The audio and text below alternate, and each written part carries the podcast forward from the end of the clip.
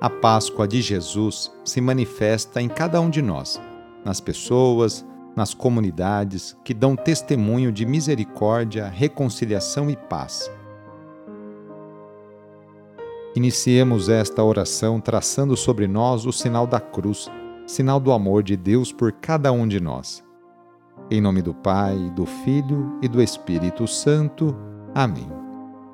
Senhor nosso Deus, nosso Pai, nós cremos em vós, nós esperamos em vós, nós vos amamos, nós vos agradecemos este dia e vos damos graças porque estamos com vida Oferecemos este dia ao Senhor com todas as nossas alegrias e sofrimentos, com todos os nossos trabalhos e divertimentos. Guardai-nos do pecado e fazei de nós instrumentos de vossa paz e do vosso amor. Ajudai-nos a observar vossos santos mandamentos. Amém. Domingo, dia 11 de junho, o trecho do Evangelho de hoje é escrito por Mateus capítulo 9, versículos de 9 a 13. Anúncio do Evangelho de Jesus Cristo segundo Mateus. Naquele tempo, partindo dali, Jesus viu um homem chamado Mateus, sentado na coletoria de impostos, e disse-lhe: Segue-me. Ele se levantou e seguiu a Jesus.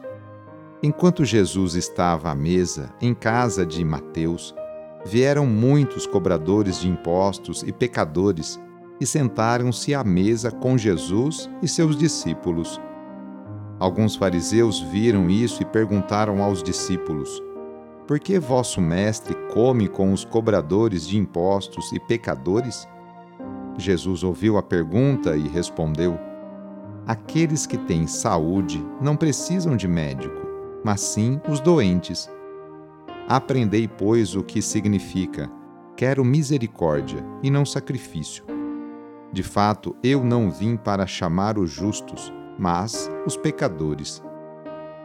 Palavra da Salvação. Jesus chama para o seu grupo de discípulo um cobrador de impostos. Ora, os cobradores de impostos estavam a serviço dos ocupantes romanos e muitas vezes cometiam abusos e exploravam o povo.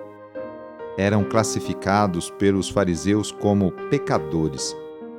Jesus faz Mateus passar da escravidão do dinheiro para a liberdade de segui-lo, já que ninguém pode servir a dois senhores. Os fariseus, porém, que se julgam sadios e santos, ficam escandalizados e murmuram ao ver Jesus fazendo refeição entre cobradores de impostos e pecadores. Na qualidade de agente da presença salvadora de Deus, Jesus cita o profeta Oséias e deixa claro o motivo pelo qual se mistura com esse grupo. Vão e aprendam o que significa: quero misericórdia e não sacrifício. Eu não vim chamar justos, e sim pecadores. Na oração de hoje, vamos pedir especialmente a bênção para as famílias. A família é a principal responsável pela formação da consciência humana e cristã de uma pessoa.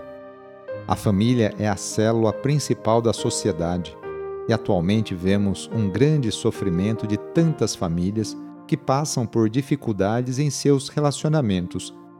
Vamos fazer o seguinte: reúna sua família e vamos pedir juntos a Deus a sua bênção.